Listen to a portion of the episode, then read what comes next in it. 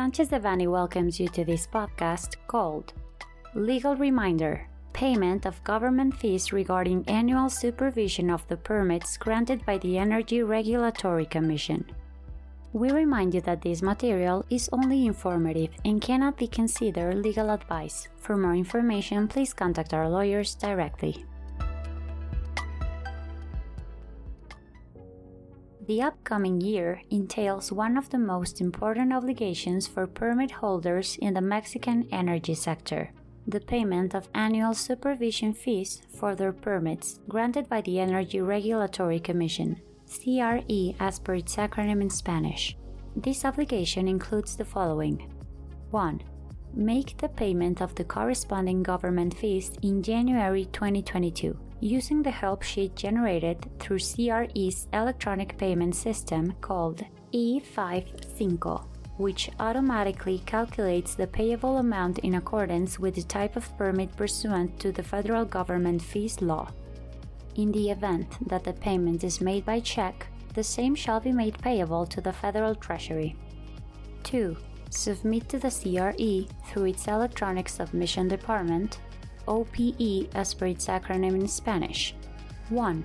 The help sheet that was generated, and 2. The corresponding payment receipt before February 15, 2022. The help sheet being generated corresponds to a single permit and or procedure and has a limited and specific validity. Thus, it shall be paid during the validity period indicated for such purposes. The data included within the corresponding payment receipt shall match those of the permit holder and or procedure, or the CRE will not accept the payment, leaving such obligation outstanding.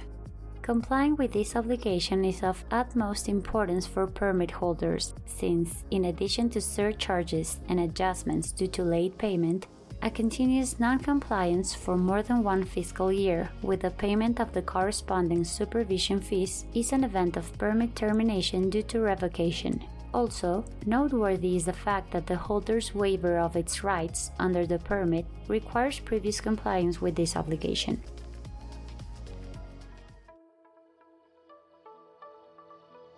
This content was prepared by Guillermo Villaseñor Tadeo, Alfonso López Lajud, José Antonio Postigo Uribe, Gerardo Prado Hernández, Verónica Esquivel Patiño, Mauricio León Alvarado, Tania Elizabeth Trejo Galvez, José Antonio Telles Martínez, Violudani Altamirano Magaña, and Paulina Doen Castillo, members of the Energy Industry Group.